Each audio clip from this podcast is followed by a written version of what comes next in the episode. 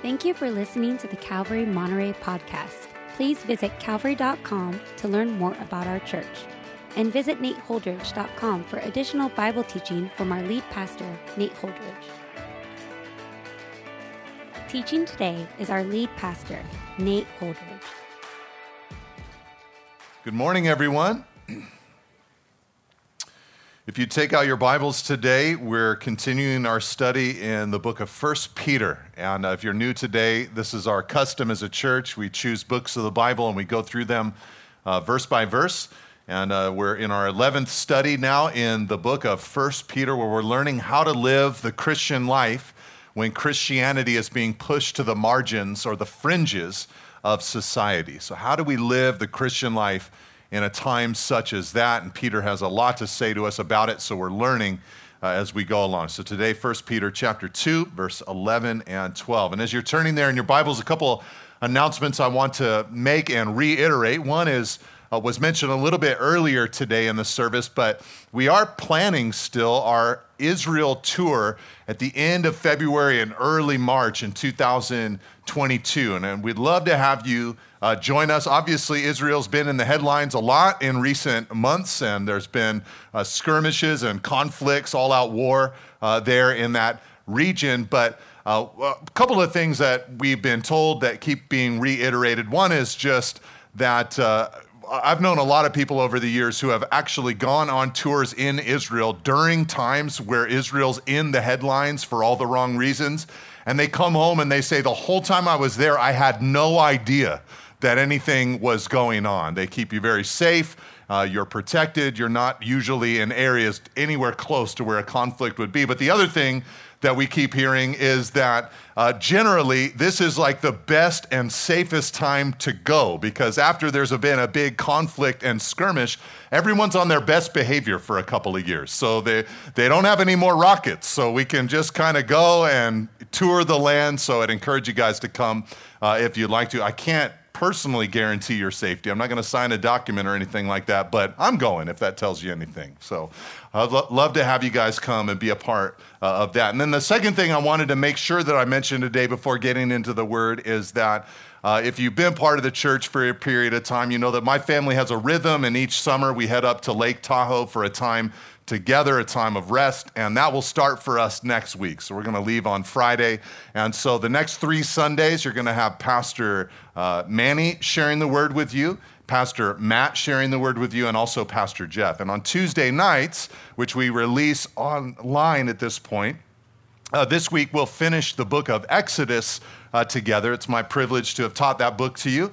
And so you can go online and grab that teaching. Uh, but before I begin Leviticus, Pastor Jeff is actually going to take over the Tuesday pulpit and teach through the book of Colossians for the next four weeks. So if you'd like to join in, go to calvary.com or YouTube and uh, join in with those teachings as we release them on Tuesdays. But I'm really looking forward to getting out of town for a little bit. I've heard some crazy stats about pastors during this COVID year and season and all that. Tons of pastors have quit over the course of this last year. It's just been a real divisive, difficult kind of time. And so a lot of guys have quit the ministry. Uh, but I am so far away from doing that. I'm stoked about what God is doing. Uh, it has been, in some senses, the hardest year of my ministry life. But I'm so I'm looking forward to getting refreshed and encouraged and built up and all of that again. But man, I'm looking forward to this next year. I think there's a harvest out there. I think there are people that are hurting that need to hear the word of Christ. I think that this will be a great season for us as a church family. So if you could just pray for us that God would speak to me, give us some vision while we're away, and then we'll be back in early August and we will get back at it uh, in the word and in ministry. But today we're in 1 Peter 2, verse 11. And I want to read to you these two verses, if you'd follow along in your Bibles. Beloved, Peter writes, I urge you as sojourners and exiles to abstain from the passions of the flesh, which wage war against your soul. Keep your conduct among the Gentiles honorable, so that when they speak against you as evildoers, they may see your good deeds and glorify God on the day of visitation. Father, this, um, these two verses I want so badly to um, allow you full access into my life so that my life can be reordered, redesigned, even to reflect the vision and mission and strategy that you have for your church embedded in these two verses. I pray, Lord, that not just today, but as we continue on in 1 Peter and as Peter breaks out these two verses over and over again, I pray, Lord, that you teach us how to live the Christian life in an age where many are even thinking of our Christianity as something that is not just uh, optional or silly, but is poisonous to society. So, Lord, help us to be the kinds of people that Peter mentioned here. So, speak to us, Lord, from your word today. In Jesus' name, we pray together. Amen. All right, the first phrase I want you to look at in the verses that we just read today are found in verse 1. He says, Beloved, I urge you. Beloved, I urge you. When Peter says this, this is a moment of a turning point in the letter. Uh, some of you guys might have remembered that in a previous study, I mentioned to you that the book of First Peter is one of the most highly exhortational books in all of the New Testament. In other words, Peter over and over again tells us how to live the Christian life. He exhorts us over and over and over again. But over the last 10 weeks, Peter actually hasn't given us yet very many exhortations. Uh, instead, what Peter has focused on is who we are as God's people. He's told us that we are saved if we believed in Jesus, that we're being saved if we believe in Jesus, that one day we will be saved if we believe in Jesus when he returns. He's told us that we're the possessors of the greatest message in human history, the one that the prophets spoke about in the ages of old, and that even today angels long to look into. He's told us as well that we're to be a people that are marked by hope, that we're hoping in the return of Christ, and that we're pursuing a life of holiness, and that we're operating in the fear of the Lord, and that we're to love one another.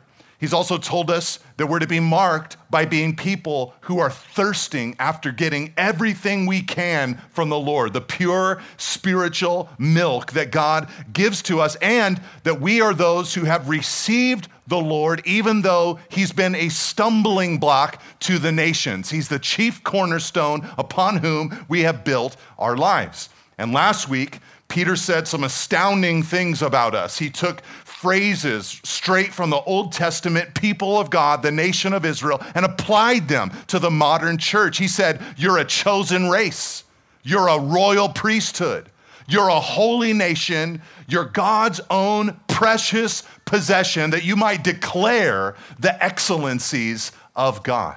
And he said, You're a people who used to be without mercy, but now you have mercy.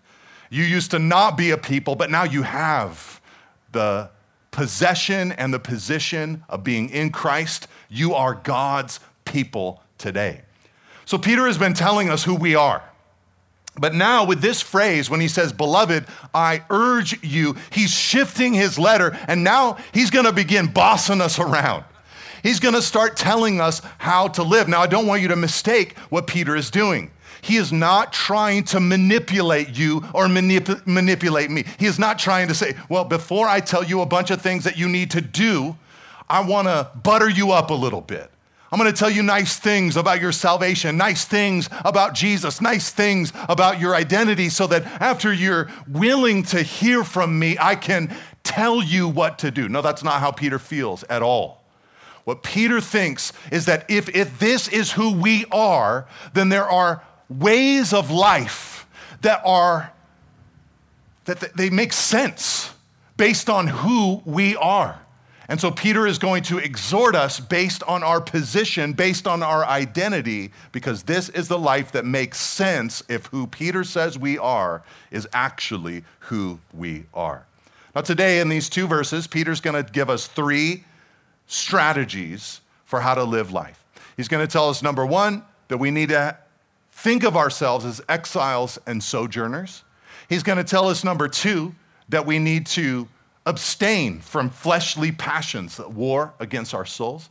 And he's going to tell us, number three, that we must keep our conduct honorable when living life in front of the unbelieving world?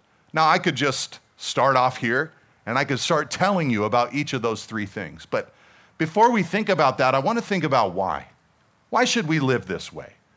Why should we adopt the exhortation that Peter's going to give today, which, by the way, is just a general exhortation? And in later weeks, he's going to get very specific about how to apply this exhortation. So he's telling us to live a certain lifestyle today in general terms, but later he's going to tell you how to do home. He's going to tell you how to do work. He's going to ha- tell you how to, to respond to the governing authorities. He'll get specific later. So, in thinking about this, the question is why? Why would I want to live this way? Why would I want to come under the exhortations that Peter is going to give? Well, for that, we need to look at the last phrase of verse 12 that we read today. If you look down in your Bibles together with me again, Peter said that if we live this way, then when they speak against us as evildoers, they will see our good deeds and glorify God on the day of visitation. Okay, what I want you to cap- capture today, what I want you to understand is that Peter's goal for whatever life he's told us to live in this letter is that as many people as possible on the day of visitation, that's the day Jesus returns, that as many people as possible would be happy about Jesus' return. So, in other words, Peter's goal is that as many people would come to Christ as possible. Do you care about this? Do you want this? Don't you want as many people as possible to know the Lord? We got one guy. So, Brenton, I'm stoked that you want to know and see as many people as possible come to the Lord. The rest of us are coming around. Hopefully, by the end of this sermon, we'll all want it. Okay, this is our goal. Now, I joke, but the reality is this is what every Christian wants, right? I mean, you're not going to meet a believer who says, you know, I'm really not into that. I don't want people to know Jesus. In fact, I would like as few people as possible to know the Lord. And I'm trying to live my life in a certain way to where I just offend as many people as possible so that through my life, as few people as possible will come to know the No, that's not the way any of us feel. But the reality is, this evangelistic purpose often becomes clouded in our mind's eye. A lot of times in churches, we get distracted with so many different things, or we begin to turn inwardly upon our own lives. And we forget the mission that the Lord has called us into. Pretty soon, evangelism becomes a program on the side of the church rather than the simple and everyday mission of the church. But what Peter is saying is that this is who we are. That's why we're meant to live the way that we do, so that more people can know Jesus. In other words, Peter envisioned us, he saw us like he saw the people of Israel in the Old Testament a small group, often threatened, often marginalized, but living lives in a way that were intended to show the nations who God is. Now, in the modern church, we often think of attracting people to Christ as something that happens at our events or our church services or our special forms of ministry. And when churches adopt this kind of view, everything in the church has to always get better. You know, the preaching has to always get better. The music has to always get better. The graphics have to always get better. The atmosphere has to always get better. The parking team has to always get better. Now, I'm down for doing things with excellence as worship unto the Lord to a point. But the thing that Peter is saying is that he's not thinking in his mind about attractional churches, attractional church services or programs or activities. No, Peter is calling us to attractional lives that we would be individuals and communities that are attractive to the world that we live in. This is not a strategy that Peter made up on his own. He lifted it straight from Jesus' own words. Listen to what Jesus said in Matthew 5, verse 16, and tell me if it sounds anything like what Peter said in verse 12.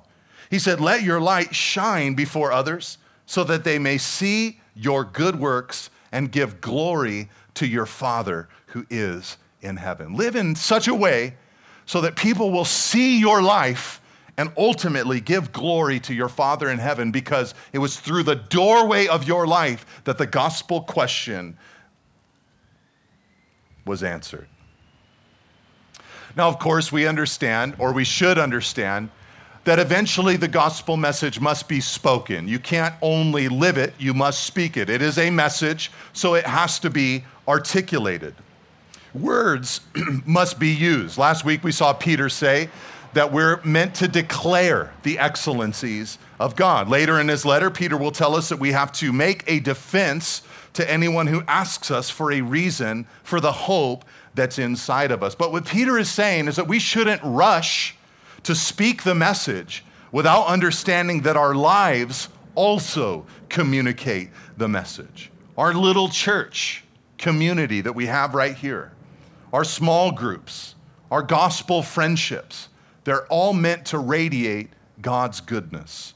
So we should want to live in a certain way, whatever way Peter describes, which we'll look at in a moment. We should want to live this way so that God's goal can be accomplished, as many people as possible in the kingdom. So, in other words, it's worth asking the question how would I live if I wanted people to come to Christ? Now, like I said, Peter's going to answer with a few strategies. He's going to tell us a mindset to adopt, something not to do, and something to do. But my prayer is that we would learn, not just today, but throughout all of 1 Peter, about each one of these elements because, like Peter, I want to see as many people as possible come to know Jesus. You know, I'll just tell you a little bit about me. I'm not an evangelist. That's not my natural gifting or spiritual gifting that God has given to me. And when I was 17 and 18 years old, I was running away from God and God grabbed a hold of my life in a dramatic way and fashion. And overnight, I began walking with the Lord. I submitted and surrendered to Him. And a few months into my newfound life in Christ, one night I was studying the Bible and I heard the voice of the Lord, unlike any moment I'd ever heard the Lord before and any moment after. And what I sensed from the Lord was Nate, I've not called you to these other things, I've called you to teach my word. And so at 18 years old, I felt that the God of heaven was giving me his marching orders for my life. I'm 43 years old now, and I've not deviated from that mission. I believe that God wants me to communicate his word. So I'm primarily a teacher, a pastor teacher. But Paul told a pastor teacher in Timothy, in 1 Timothy, that he needed to do the work of an evangelist. You know, I want to see people saved. I, I, like to feel that I have an evangelist heart, even if that's not my natural gifting or effectiveness or ability. But I want to see people come to know the Lord. But here's what I know about this community it's not going to be through group meetings that most people will hear about the Lord. Because only a small percentage of the, the community we're living in will ever be willing to come to a Sunday gathering of God's people but a much larger percentage of people in our community, they might not come to a church building, they might not come to a church meeting, but they will know a church person. And that means that the church has gone to them because the church is God's people. We're, we might not be able to bring many people here, but we can go there. We can go to the world that we're living in. Our lives can go out into this community. So, how can this be done? Well, let me show you three ways from this text. Number one, you have to adopt an exile mentality. You have to adopt an exile mentality. Look at the first phrase of verse 11. He says, I urge you as sojourners and exiles. You just can't receive the book of First Peter if you can't adopt the understanding that when it comes to your relationship with society and culture, you are a sojourner and exile. If you, if you can't think that way, then the book of First Peter is basically going to be a book about trials, and that's kind of it. It's not going to be a strategy for how to live your Christianity effectively when Christianity is a small percentage on the margins of society.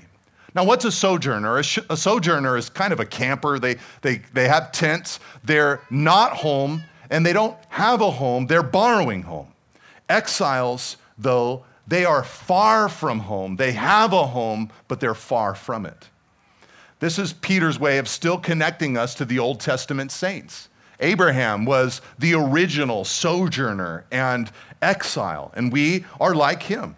We're sojourners, aliens, temporary residents, visiting strangers, foreigners who are far from home during our time here on earth. Now, how does that help us live out this life before the unbelieving world? Well, one of the things that thinking of yourself as an exile or a sojourner does is it helps you understand that as a Christian, you are living in a place that has different values and practices than you have. This has been one of the things that's been fascinating to watch over the last year plus inside the body of Christ in the United States, particularly, because so many churches have responded in such a way to the COVID crisis as if to communicate we want you, the world, to behave, operate, believe as if you are Christians when you're not Christians. and that always just confuses me because there have been times in my life where I have not walked with the Lord. And you know what I didn't want to do during that time? I didn't want to obey God.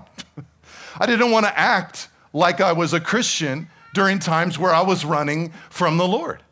So the reality is, the unbelieving world isn't going to adopt a biblical view of humanity. So we should expect that our views, our practices, they will be different from the host society.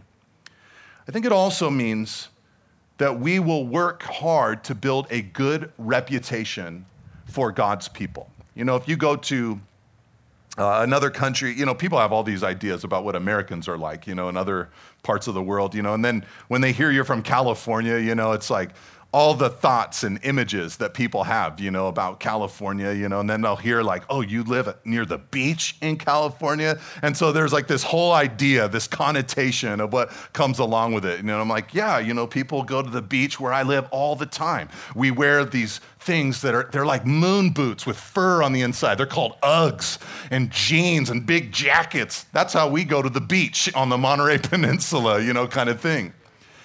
But when you're traveling in a distant land, you want to be a good rep- representative of your home country. If you're a foreigner, you want people to think highly of your people group, of your home nation, of your customs. You don't want to blow it. You don't want people to look down upon your people because of the way that you've behaved. And I think believers need to adopt this visitor mindset in the world today. You know, there's a lot about the Bible that is just offensive because it confronts the common ways of the world. There's a lot about the gospel that is exclusive and offensive. It, it confronts sin and brokenness in humanity. It's the best message ever, but it's so hard for so many. But we don't need to go beyond the Bible and beyond the gospel to be more offensive than we need to be. We don't have to unnecessarily offend the host culture. Third, I think it means that as Christians, we will always long for home. You know, as home as we get here on earth, and we are supposed to be a blessing to our culture, society, our cities. And as much as God might bless us in that endeavor, we're still called to another home in the future. And we're waiting for that kingdom. There will be always a little piece of your heart that is looking forward to that time. So we have to adopt a, an exile mentality. But the second thing that Peter says, the second of three strategies he gives to us to live this kind of life, is that we have to abstain from the passions of the flesh. Look at verse 11 with me, the second part of it. He says, Abstain from the passions of the flesh, which wage war against your soul. Abstain from the passions of the flesh, which wage war against your soul. Now, this might be shocking to some of you today as you read it.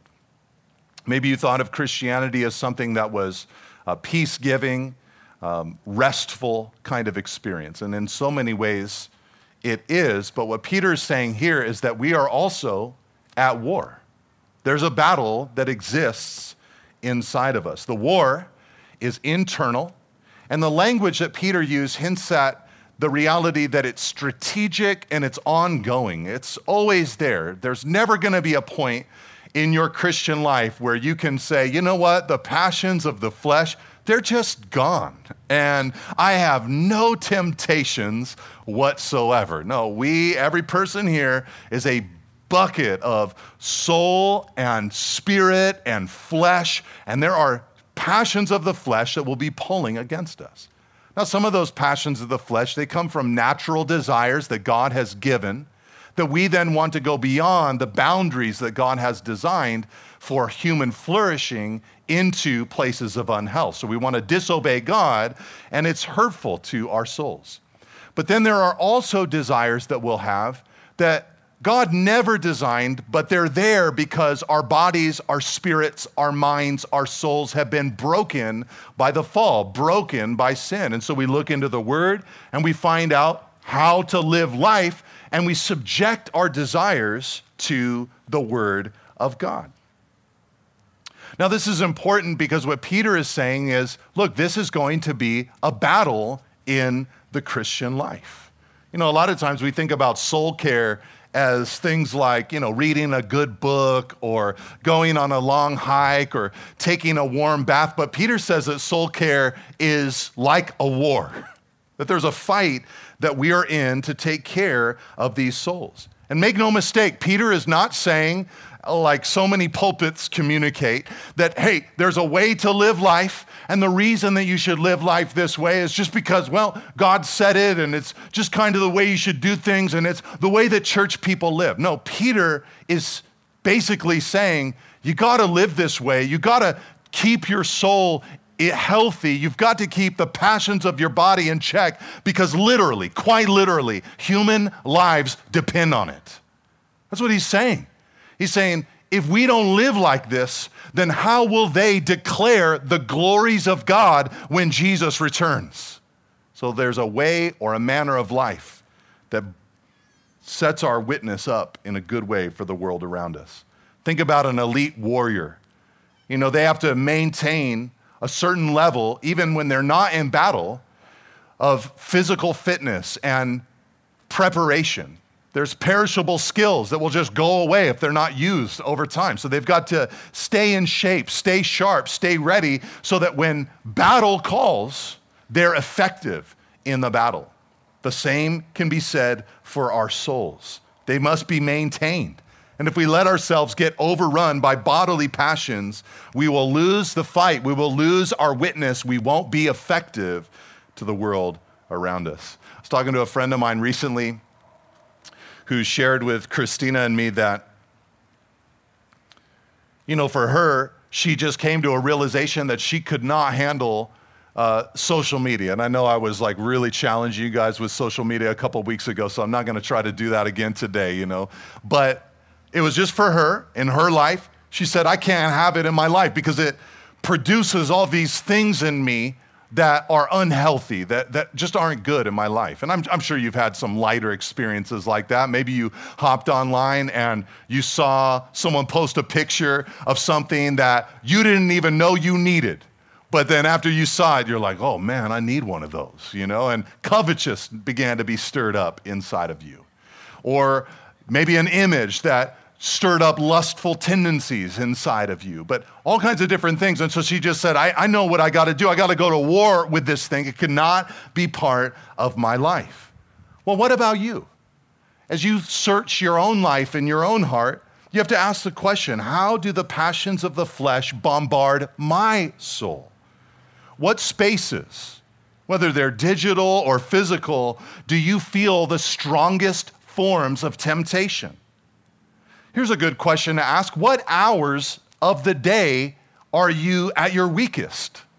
When do you find yourself succumbing to temptation? These are the questions that we should ask to help us form the attractional community that we're meant to be in Christ because it's attractive to find people that know they're messed up, know they need the help of the Lord, know they need the help of each other, and are trying together to honor the Lord with their lives. Now, up to this point, I haven't really talked about the main way that Peter says we must combat the passions of the flesh that are warring against our soul. It's a word that scares a lot of people in our modern time. Look at it there in verse 11. He said, abstain. Abstain from the passions of the flesh that war against your soul. You see, brothers and sisters, sometimes the Christian life requires a form of self denial. Jesus said that if anyone would come after him, we must deny ourselves, take up our cross, and follow after him. Now, the reason why this counsel is really good, the counsel to just abstain, is that the truth of the matter is that when a passion of the flesh stirs up inside of you, you'll never be satisfied with just a little bit of that experience. You can't just enter into it and say, oh, you know, one moment of this passion will satisfy my need for this passion, and I'll be content after that.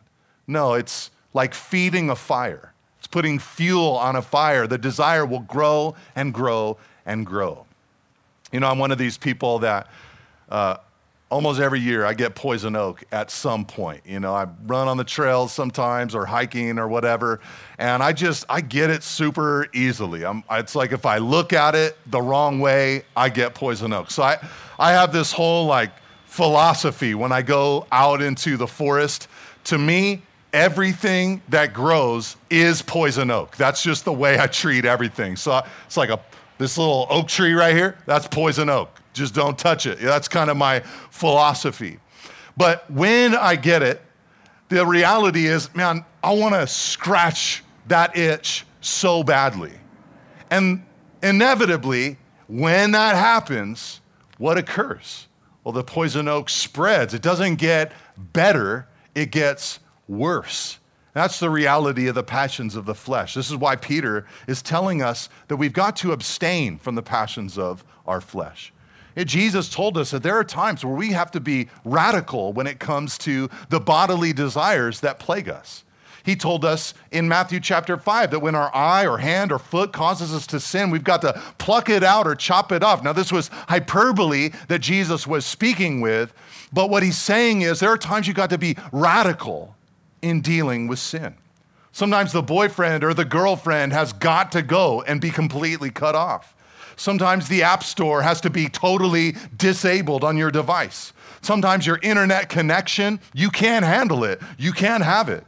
Sometimes you've got to attend a real live support group with other people and tell them, this is a struggle of mine in my life. Sometimes you got to pick up the phone at two in the morning and call a fellow believer and let them know that you're about to do something really stupid or you just have, and you need their help so that you don't make it even worse. Sometimes you'll be in a conversation where covetousness or jealousy or anger or gossip is coming up and you got to walk away. You can't reform that conversation, you must leave. And sometimes you have to sit in front of somebody that you love and you have to break their heart by telling them the truth because you know that if you don't confess your sins, you're actually going to hurt them worse in the long run. But, brothers and sisters, this is war. And sometimes war requires drastic measures. And the drastic measure that Peter proposes is that we would abstain from fleshly lusts that war against our souls. Now, before looking at our last little strategy that Peter gives to us, I just want to tell you that if you do abstain from the fleshly lusts that war against your soul, I just want to let you guys know like, you're to be all right. You see, sometimes people think to themselves, like, if I don't experience and live out these desires that are growing inside of me, if I don't give into them, then I, I just feel like they're to grow and grow and grow, and I'm just to like burst at some point and I'll destroy my life. I've got to partake of these, don't I? Well, Peter says no. And for this, I would give you the life of Daniel. You see, Daniel was a young man who loved God, wanted to live his life in accordance with God's word, but he was carried away into Babylonian captivity where they lived life very differently, disobedient to God's word. And Daniel told his captors, I can't live like you guys live. And they argued back and forth for a while until finally Daniel said, Well, just test me for 10 days. See what happens if I don't live like you guys live. And 10 days later, they came back. And it says in Daniel 1, verse 15, that Daniel and his friends who joined him were better in appearance and fatter in the flesh than everyone else. Now, that's a tough one for us in California because we don't understand what that means. But in Bible times, to be fatter in the flesh, that was good. That was a great thing. And that's what Daniel was. He was healthy, in other words, because God had been blessing his life as he obeyed the Lord. Daniel was fine abstaining. In fact, he was more than fine. His life thrived as he obeyed the Lord. And if you resist the passions of the flesh in favor of the health of your soul, you will thrive also. And by the way, this is what Peter's thinking about with this strategy.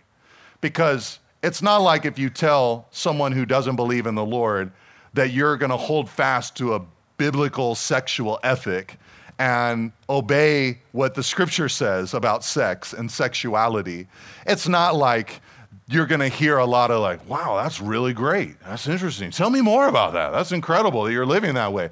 In fact, the common idea is that that's an unhealthy and, in fact, unwise way to live. You know, take a young couple that said, you know, we're, we, we got engaged, we're getting married, but we're not going to enjoy each other sexually until we've made those vows and that covenant together. And what will the wisdom of the world say? The wisdom of the world will say, that's foolish. You need to enjoy each other to try to figure out whether you have compatibility in the bedroom. But the reality that Peter is pointing out is that if you live this way, you'll flourish. And the point that I'm trying to make is that there's a lot of pain in our world. There's a lot of people who have listened to the cultural ideas of the way life should be lived. And we live in a generation that's experiencing so much sexual hurt and shame and brokenness and regret and confusion. And we have an opportunity to just show people well, hey, I, I feel great. I'm flourishing. I'm doing well. And it provides a witness for the world that we live in. By the way, I just wanted to make sure that I said in all three services today that if you're listening to these words, passions of the flesh, and words like abstain, and your mind is going into that sexual arena and you're thinking about your own life, if today you're feeling a measure of guilt or shame for something you've done or something you're doing, and the enemy of your soul is whispering into your ear today and saying, Well, you know, it's too late for you. You didn't do the thing that Peter is telling you to do. You didn't live this kind of way. You need to understand today that you are in great company here in this church.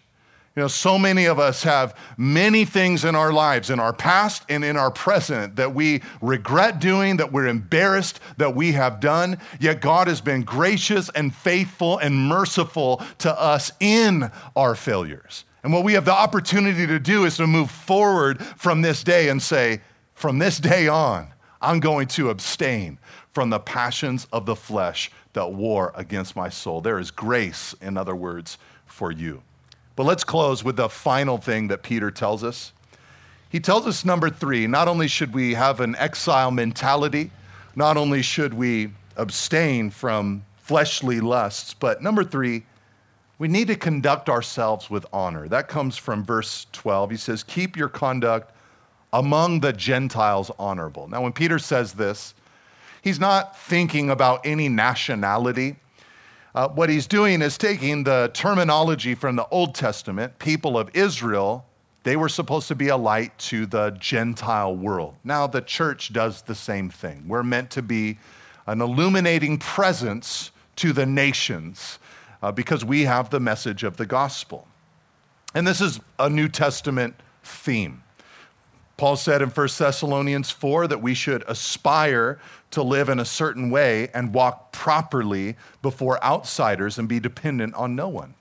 In 1 Corinthians 10:32, he said we should give no offense to Jews or Greeks or to the church of God. Colossians 4 verse 5, he said we should walk in wisdom toward outsiders, making the best use of the time. And to pastors, Paul said that they must be well thought of by outsiders so that they might not fall into disgrace, into a snare of the devil. This, brothers and sisters, is Peter's strategy for when we experience hostility from the world. He doesn't tell us we should be hostile in return, but that we should live a life that's filled with good works. This is not Peter inventing this strategy. This is something that he adopted from Jesus. I told you last week that Jesus said, I'm sending you out as sheep in the midst of wolves. When people treat you like a wolf treats a sheep, how do you respond? Do you respond by being a wolf in return? Or do you respond as you're supposed to be as a believer, a, another sheep? This is a vulnerable position. You know, if you think about it, a sheep, you know, I'm, I'm sure sheep live great lives, you know, but the reality is they just seem like an animal that is for everybody else. You know, they grow their hair out, and then at the end, we come along and we're like, hey, we'll take that. That's for us. We would like your hair. And all throughout the Bible, sheep or lambs, they're presented as sacrifices. They're a meal.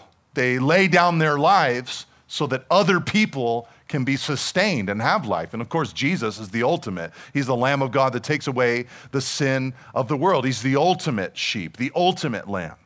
So there will be times, brothers and sisters, where your life, if you're a Christian, is spent for others.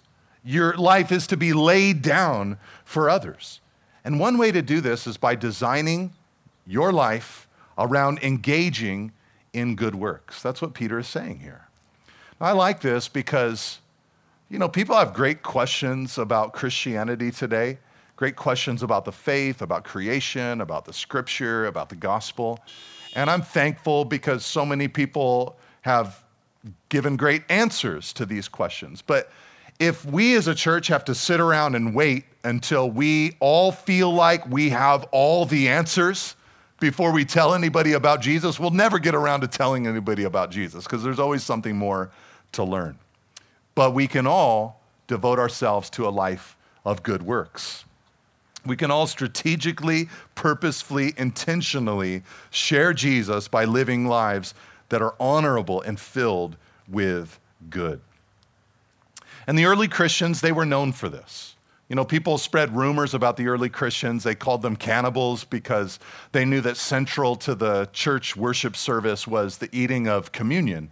And so they said, you know, they're eating the body and the blood. They're, they're a strange cult that's eating flesh. These are the rumors that were spread around the church. But after a while, nobody could deny the kind of lives that the early Christians lived.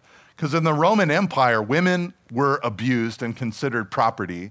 Children were considered property and often killed even after their birth if they were unwanted or they were abandoned. And impoverished people on the margins of society they were often treated in brutal ways. And the church came along and they brought the women in and gave them positions of honor and esteem in the body of Christ then, secondly, they went out and took the abandoned babies, many of whom were baby girls, took them into their homes and families, and they provided a space for those on the margins of society to be able to live and to be.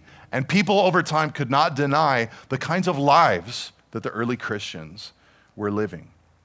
And make no mistake, Peter is not saying to us, I want you to live a life that is so awesome that eventually you earn the privilege of being able to invite someone to your church to hear your pastor share the good news of the gospel.